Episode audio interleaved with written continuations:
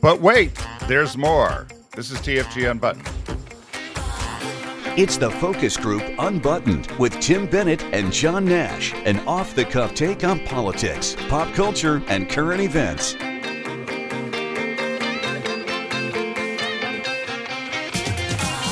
Hello, everybody. Tim Bennett here, as always, with my good friend and co host, Mr. John Nash. We are TFG Unbuttoned, the Tuesday podcast from your friends at the Focus Group. Be sure to find everything about us at focusgroupradio.com, including our show, The Focus Group, which is on Wednesdays at 1 p.m. East, released each week.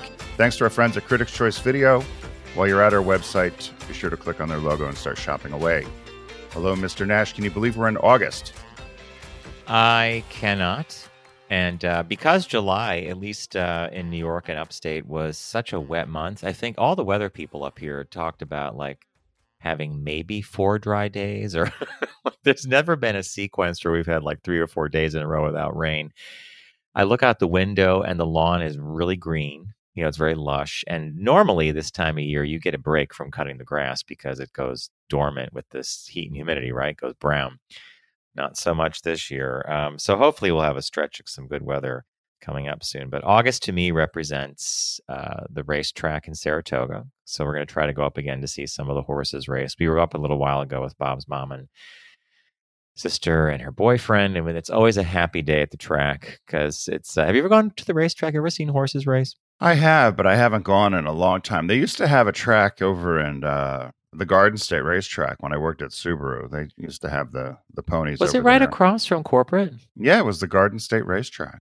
I remember that building. That was torn down for that uh, whole big mall, like outdoor strip mall thing, right? Right. Yeah. Now it's just become a mall, like the rest. Well, the it's world. a fun. Uh, first at Saratoga, uh, one of the f- most fun things I think is after a race, we'll walk down from where we're sitting to what they call the paddock, where they bring the horses out and the jockeys and you're you know a foot or two away from these incredible animals and they are really beautiful but, uh, but you know you look at a racehorse it's nothing but muscle and you're like oh my god.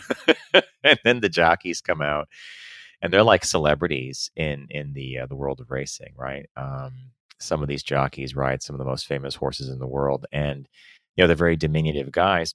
So it's just it's and then they ring the bell and they announce the race is going to start and then you have to get up to your seat and then they're on the track they go out to the gate and ding you're off and i think i mentioned to you did i mention last week that i wanted to bet on a horse called uh, ms Was it- penelope pitstop Yeah. Did did she win?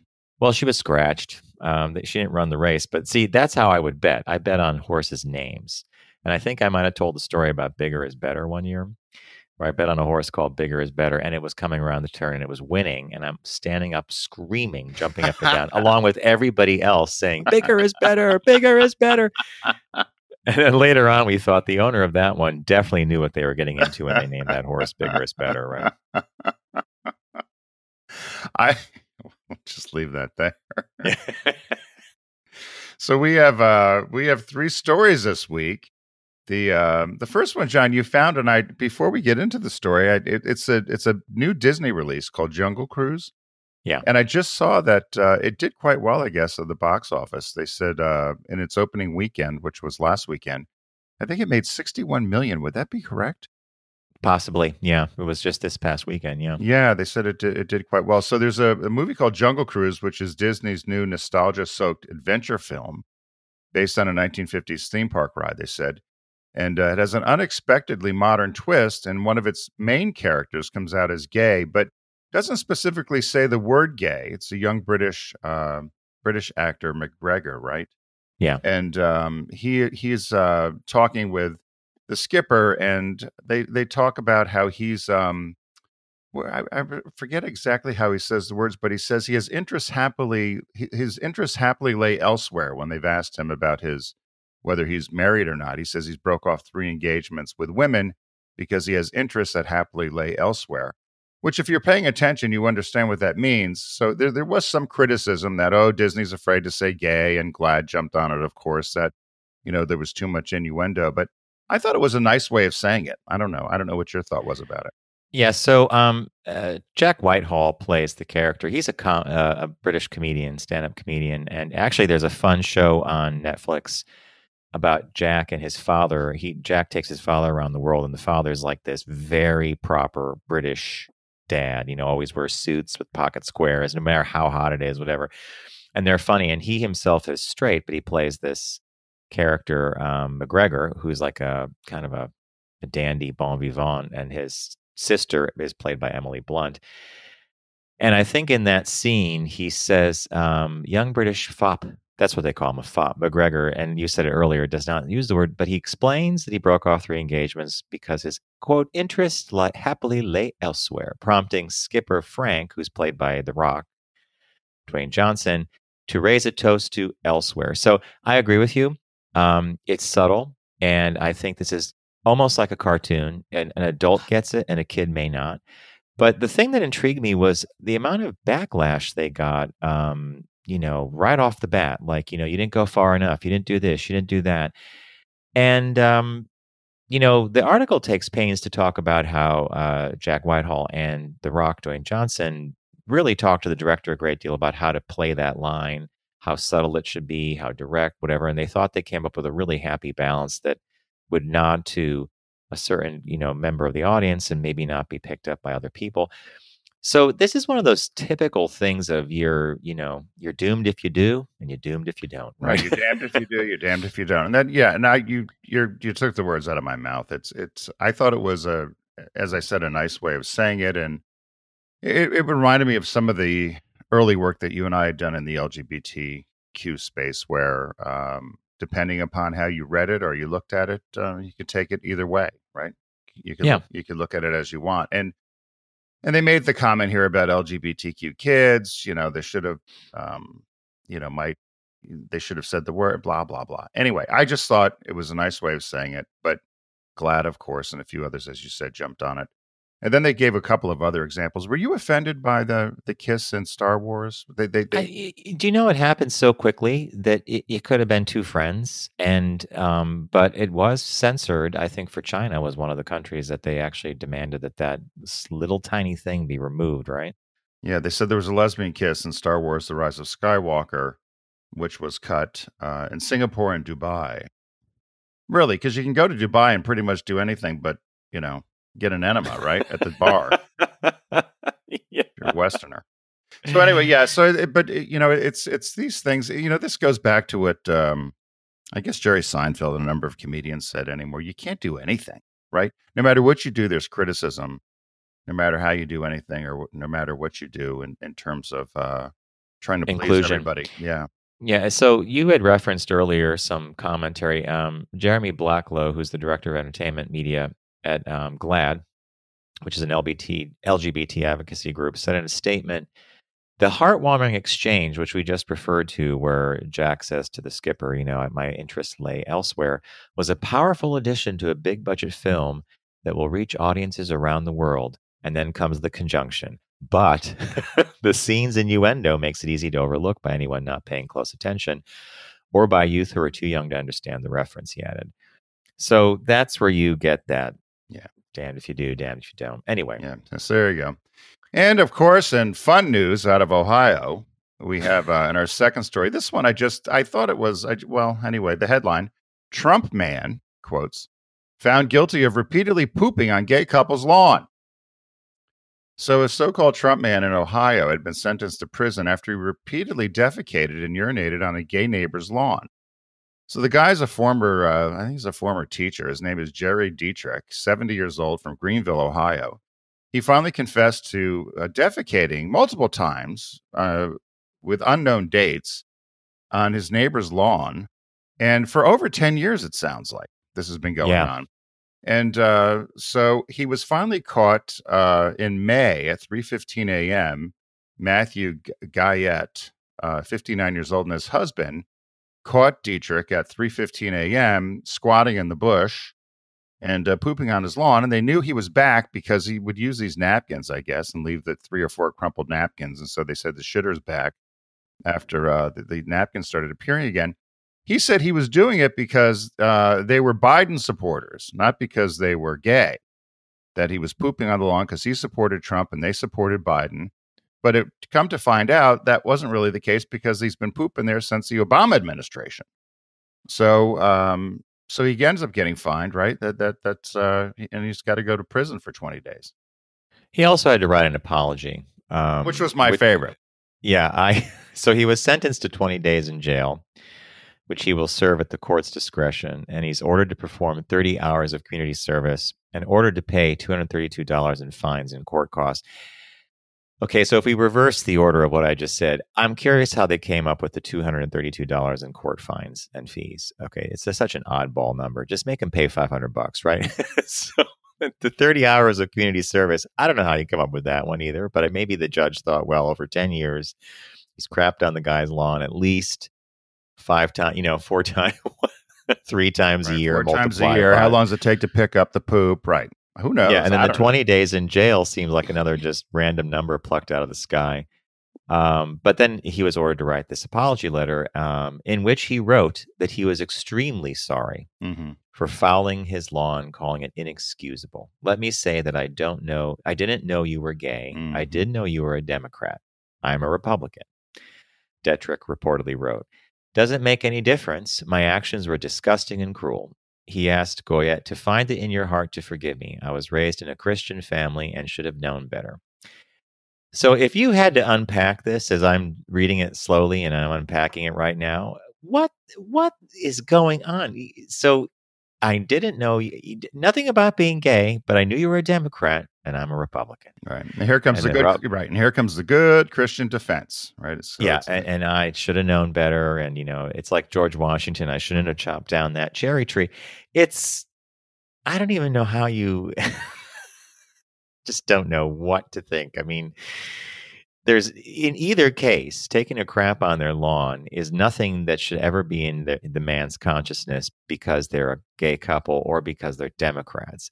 But it's that one, the the party affiliation that I find most fascinating that the Republican would choose to shit on the Democrats' lawn, right? And and show them, I'm going to show them. It's like people who put up signs that say, "Don't blame me, I voted for Trump." Well, as if to say, like the last, you know, don't blame me for Biden, I voted for Trump, right? well, the fact that you're just pooping on someone's lawn anyway. I mean, Yeah. you know, take any of it out of it, right? I mean, take all the reason out, right? you know, the fact that he's just going over there to poop on someone's lawn, and he's a high, you know, a retired high school teacher. So, you know, you you compound all this on top of it. But I'm sure your mom worked with with teachers that probably would have done that, or she wouldn't be surprised. Oh, yeah, he would have done that. So, uh, I, I, I, I yeah, I, I just, I, I don't, I don't. um the the fact that so it's three fifteen in the morning. So so the I, I, the uh, the guys accused maybe uh, Guyette might might have had a drinking problem, but you imagine it's three fifteen in the morning. I got to take a dump. I'm going to go shit on Matt's lawn. I mean, I, I I don't know it, it, how you even form the idea. See, you're you're going right to the core of the problem. How do we come? Hmm. I think I'll do this. Oh, three fifteen. Yeah, I think I'll go across the street with a, some napkins from a restaurant to, to clean myself, and I'll take a crap in the bush. the only thing that'd have been better if they were Chick Fil A napkins. that would have really sealed the deal, right? That would totally seal the deal. Yeah, they need to be Chick Fil A napkins. So yeah, I, I, uh, you know, you see these things now.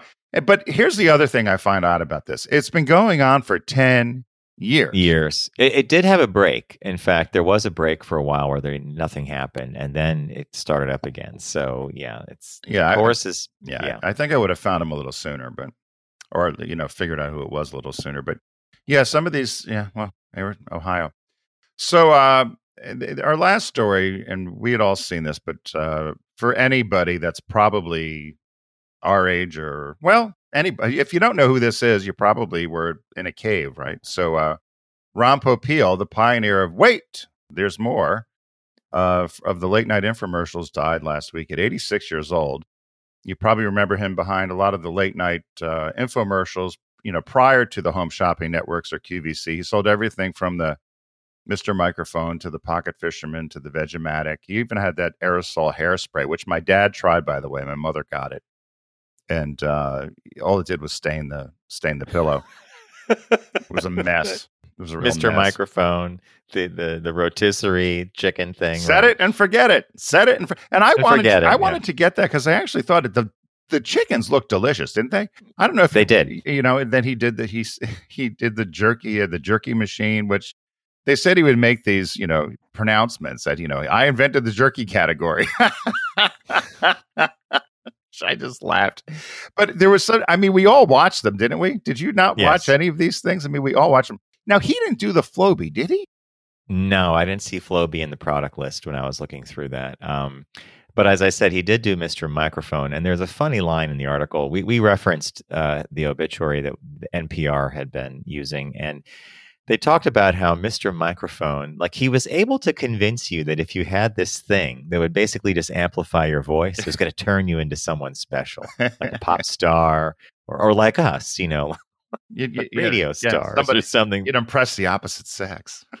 That's the one. It would impress the opposite sex. Yes. So, and then down in the article, there was one paragraph that really just said to me, "This guy is he is a good businessman."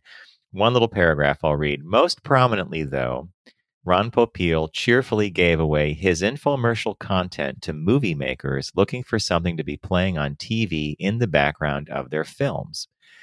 In this way, did he extend his reputation for ubiquity and his growing wink nudge pop culture brand for free with no effort at all. Others did the work and he got the eyeballs. So, you know, if you're going to shoot a film or you, you have to have copyright issue, you know, you can't Yep. just throw anything on a TV set in the background. So there's, there's, but wait, there's more. Ron Popeil. You could use my ads in the background, which I think is hysterically very clever, right? Oh, I wrote, I wrote, it's so funny you picked that out because we're both good marketers. I wrote next to that smart, smart, smart because we, you're exactly right. And he just, somebody's making a movie. You want to do something? Put my, put my ad there. He, he reminded me of when I was reading this a little bit. You're, you know, the, the, you and I would talk about Crazy Eddie a little bit. That, that Prices are uh, insane. it, it yeah. was that same kind of ilk. You know, he, he it was the you know come Character. on, yeah, it, it's a character, and you know we all watched the stuff. They you couldn't take your eyes off it. Sometimes it was almost like a train wreck because you couldn't believe. What I was always wondering is how these things actually work because a lot of times it was junk. I mean, Yes. I, I think when you got it, I mean, we've all fallen for it.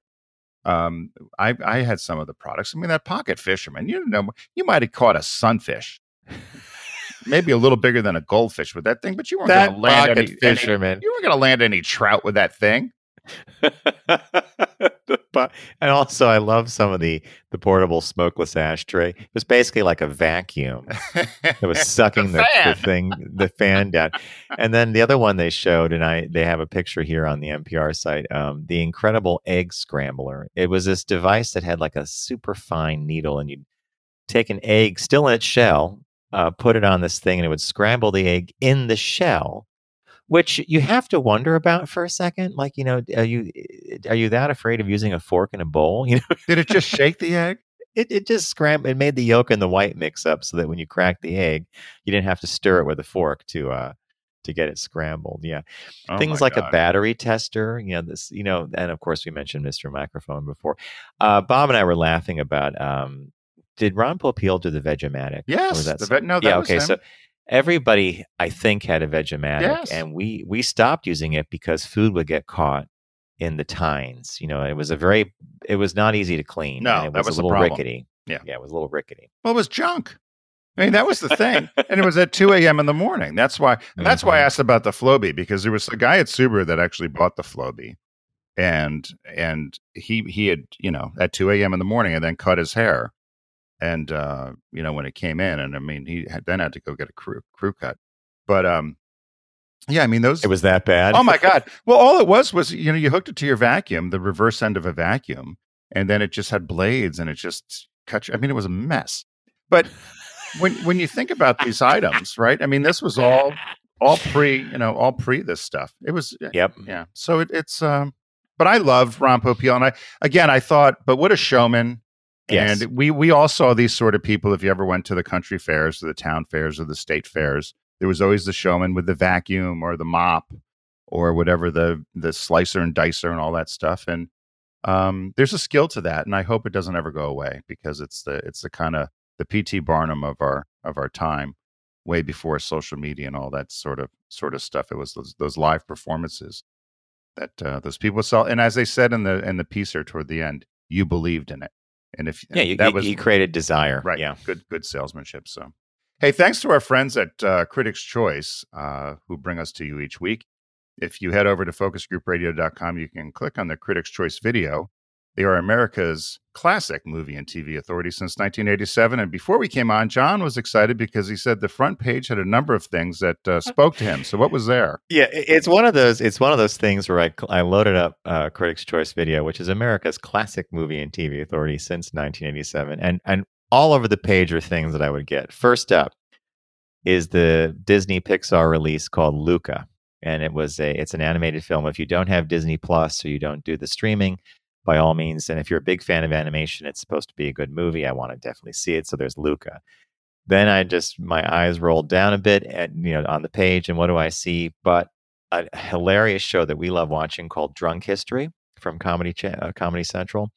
So Drunk History, you know, they, this this narrator gets famous people tipsy, and they recount to him what they think happened uh, uh along a historical event, and it's usually very funny. A couple pictures over is Peyton Place, classic, right? Pay, everybody, everybody even knows the term Peyton Place. And then below that is the Blu-ray release of a movie that I saw. Oh God, it must have been in the uh, must have been in the 70s, I guess. Yeah, I should look at when the movie came out, but it's Hindenburg with George C. Scott. And then below that, I'll just conclude and say you can buy a Ouija board, a classic Ouija Oh board. God. We, we we were forbidden to have Ouija. I mean, we had it once. My mom burned it, but We had one too, and I don't I don't know where it. Uh, it's probably still in the attic. It's my guess. Well, the critic Critics' Choice, um, you know, Critics' Choice has toys and games as well. So there's the uh, there's a Jurassic Park Monopoly. You know, there's always a branded Monopoly, and then there's a game called Waterworks. I remember playing years and years ago, where you make pipe with copper or steel, and sometimes there's a break. It's like a little card game, and there's the Ouija thing. So uh, I guess it's a very fun way of saying there's always something a Critics' Choice Video um, for you folks to find out. And when you're there, um, click on Get a Catalog. It's called Request Catalog, upper left corner of their menu structure. It comes every five weeks or so. It's my ultimate uh, version of nonlinear shopping. Takes me back to the days of the Sears Wish book. So a big thank you to Critics' Choice Video, America's classic movie and TV authority since 1987. And thanks to all of you for making time to tune in to hear the focus group Unbuttoned. And by all means, check out the focus group on Wednesdays uh, from 1 to 2 p.m. Eastern Standard Time on YouTube uh, Live or, sorry, Facebook Live or YouTube. And of course, everything at focusgroupradio.com. Everybody have a great week, and we'll see you in the new one. It's the Focus Group Unbuttoned with Tim Bennett and John Nash. Available every Tuesday. Learn more about Tim and John, Unbuttoned, and all of the Focus Group platforms at focusgroupradio.com.